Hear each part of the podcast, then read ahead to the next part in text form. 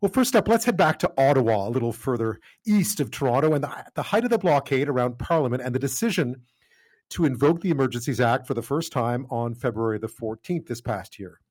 A report today from the Toronto Star, citing meeting minutes and agendas submitted last week to the federal court, raises some interesting new questions about that decision and the circumstances surrounding it. It is part of a case where civil liberties groups are challenging how Ottawa invoked the Emergencies Act.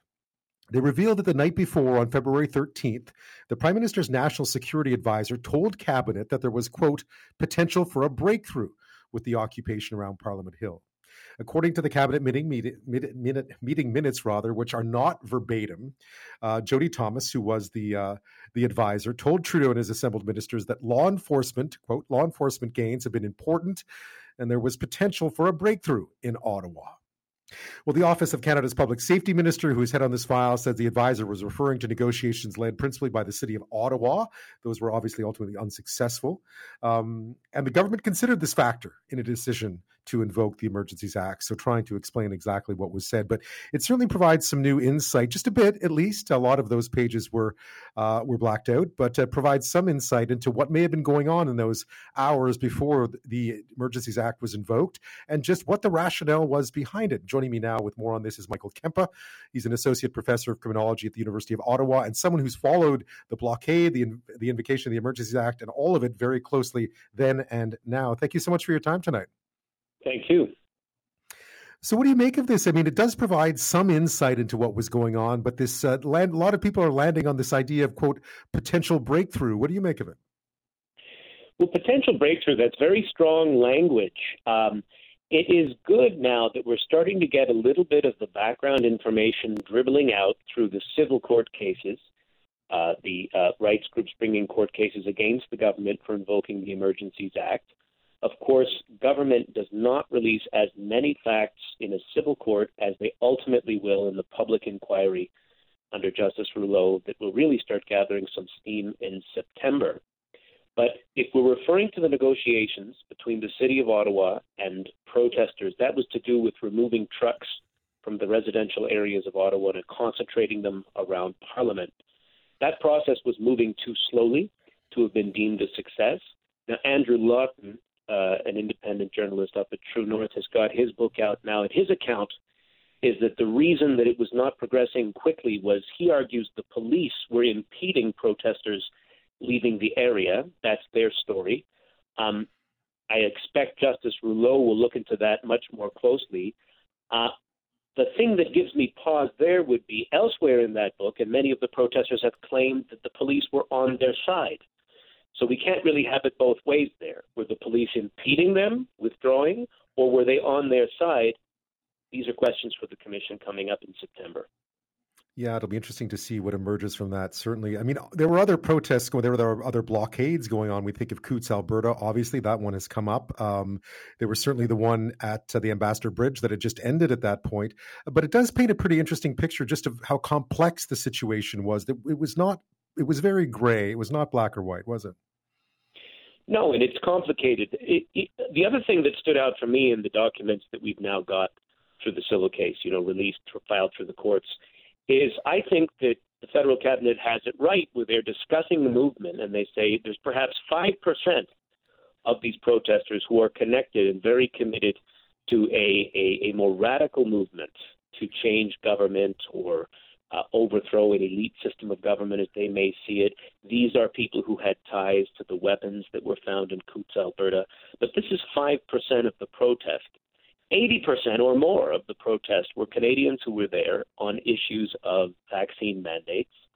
And then correctly, these documents, I think, also say that about 15% are what you could call swing protesters. They could go one way or the other and end up sort of on the more mellow side of protesting COVID 19 mandates, or be recruited and pulled into that more radical side, the people who see that this is all tied to a global conspiracy of elites, whether it be the World Economic Forum or some other shadowy figure of, of uh, groups of people that are trying to undermine our rights to clear way for extreme profits and so forth and so on.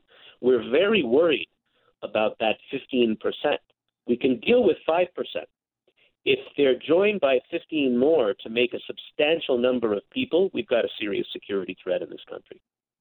What I found interesting about the details that were released or reported on today, first by the Toronto Star, was it, it presented two different hypotheses depending on what side of the political spectrum you tend to be on. Mm. One, that it wasn't necessary, or two, that they actually went through a lot of discussion about this, that this was a well thought out decision. If they were talking about a potential breakthrough and weighed that, uh, then that lends even more weight to the final decision that was being made. So I've seen both opinions circulating out there today. What do you think?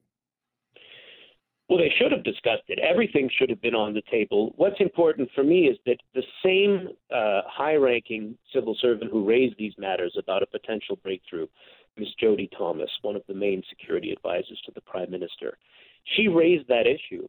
And also, she herself, two weeks later, did say that the Emergencies Act proved to be absolutely necessary. So for me, it's about you've got to stick with that detail, build that timeline, and connect who said what I would be very concerned to see that there had not been this manner of discussion at a cabinet level and in the integrated security uh, group there. The thing being, no government would ever want to invoke the Emergencies Act. It is not in their interest. It's political dynamite.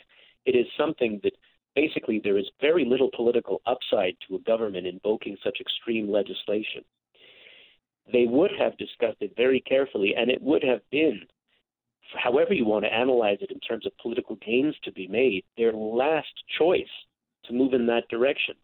I'm finding it very hard to follow the argument that it would have been in the interests of the prime minister to jump the gun, ignore something that looked like it could have been a significant breakthrough, just because he and his cabinet wanted, for some strange reason, to invoke the Emergencies Act. Another part of the reporting I found interesting was uh, a comment that, or at least a reporting in, in those in those documents, that uh, there was concern. At least the prime minister had said that he'd been speaking with other people internationally. I imagine the Americans were on that list. That somehow Ottawa was no longer able, was losing control of this, or at least that was the perception internationally that uh, that Canada was not able to handle these protests, and that might have been one of the things that they were weighing as well. Was Canada's international reputation, uh, you know, for a number of reasons, uh, when it came to that decision. Well, absolutely, and and not only because of our vanity of how others might see us, um, but rather, I mean, doing major international trade in partnership with the United States requires the American government to see us as a stable democracy that can handle our internal affairs and protests in, a, in an expedient type fashion. When President Biden made the statement at the time of the blockade of the Ambassador Bridge into the United States at Windsor that if needs be, he could offer up some assistance from Homeland Security to help Canada uh, get the situation under control. That was not so much of an offer as it was a promise that this would be given if we couldn't get our own situation under control. That's how I would read it. It's incredibly, you cannot be seen to be a nation that cannot maintain civil order within its borders and expect to do business with the other G7 nations around the world. It's a nice segue, Michael. Coming up next, we'll be talking about exactly what's going on south of the border these days. Uh, we found out more today about the FBI's search of former President Donald Trump's Florida home. Uh, Merrick Garland, the Attorney General, was out today uh, doing some explaining, and we'll get to that after this. I personally approved the decision to seek a search warrant in this matter. The department filed the motion to make public the warrant and receipt in light of the former president's public confirmation of the search, the surrounding circumstances, and the substantial public interest in this matter. U.S. Attorney General Merrick Garland there talking about the U.S. Justice Department uh, asking a court to unseal the search warrant the FBI received before searching the Florida estate of former President Donald Trump. The search warrant was part of an ongoing Justice Department investigation into discovery of classified White House records recovered from Trump's Mar-a-Lago home in Palm Beach, Florida, earlier this year. Again, Attorney General Merrick Garland there saying he played a central role in executing the warrant. The Washington Post tonight is reporting that classified documents relating to nuclear weapons were among the FBI, uh, the items FBI agents sought in that search of Trump's home. Uh, Michael Kempa is with us this half hour, Associate Professor of Criminology at the University of Ottawa. Uh, this has all been an unusual week when it comes to on the justice side of things. Um, were you surprised to see the Attorney General step out today and speak about this so publicly? Surprised, yes, uh, but very pleased uh, in that it is an excellent, excellent response to the former president Donald Trump's sort of call that this is a conspiracy uh, move on the part of radical Democrats to invade his home through having taken control of the FBI and all of the sorts of um, patently ridiculous uh, rhetoric about the security apparatus of you know the deep state in the United States and all of that. Uh, you know, the Washington Post put it well, where they say that the Attorney General is calling Donald Trump's bluff on this. Now, that sounds like bravado, but it's a very good legal and political strategy. I like the courts and the legal system because it's something I refer to as a cool democratic forum. It slows conversation down.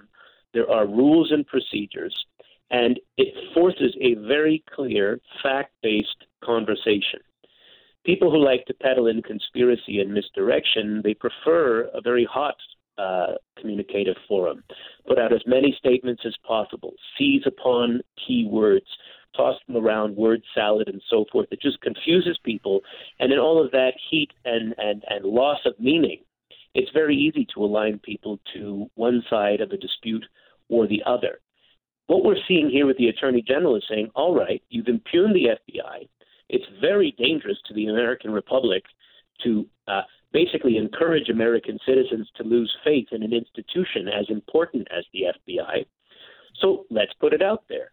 Let's release the public warrant and show people what we were looking for. It's not like we were looking we were just a couple of couple of binders that the former president took home with him and forgot in his in his briefcase.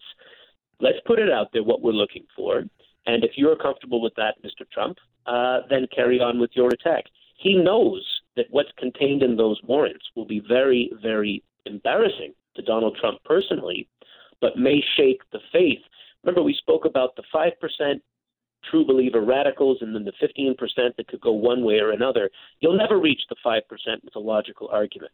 You will reach the 15% who may look at those documents and say, well, my goodness, of course the former president should not have had nuclear documents at his house and other things that will be named in these in these warrants it's an excellent strategy.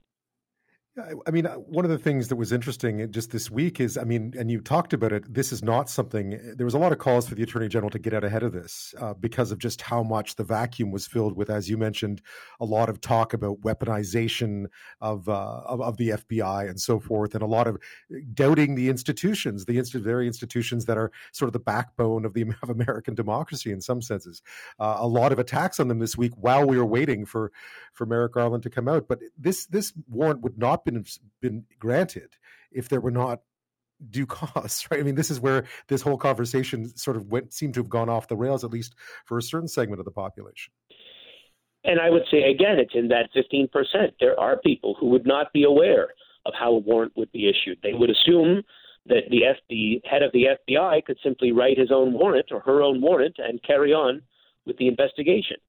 Showing people that it went through due process standards, signed off by a judge who was in fact a Trump appointee himself, will drive home to people that this wasn't some sort of deep, deep democratic state conspiracy to damage the true patriot himself and his and his followers. Uh, it is it's gone through the proper channels and it shows people that the institutions of the state, while not perfect, work better um, than any sort of strongman direct system that uh, you know people who would like to undermine faith in the democratic state for their own benefit would would circulate. As a criminologist, uh, do you worry about what you saw unfold so far, or what you've seen unfold so far this week in America, where even the most treasured of institutions we saw with the Supreme Court recently as well, is really they've all fallen now into into the realm, into the political realm, it seems. Look, I I, I am always something of an optimist. I think that this is a huge problem. The politicization of all issues, including criminal justice, including policing, as we see here in Canada with the response to the to the Freedom Convoy movement in Ottawa and across the country.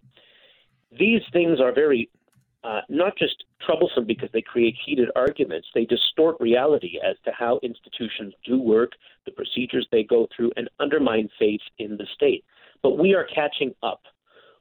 Political leaders are starting to realize, as you see in A.G. Garland in the United States, and to a certain extent, the Trudeau government, having released the cabinet documents, uh, waived cabinet confidentiality for the Rouleau Commission that will get underway with real steam this fall, they've realized that it's far better to let the information out than to keep it secret, because in an absence of information, the conspiracy theories that will be invented and will actually gain currency and spread are far more damaging than what the truth very well may be.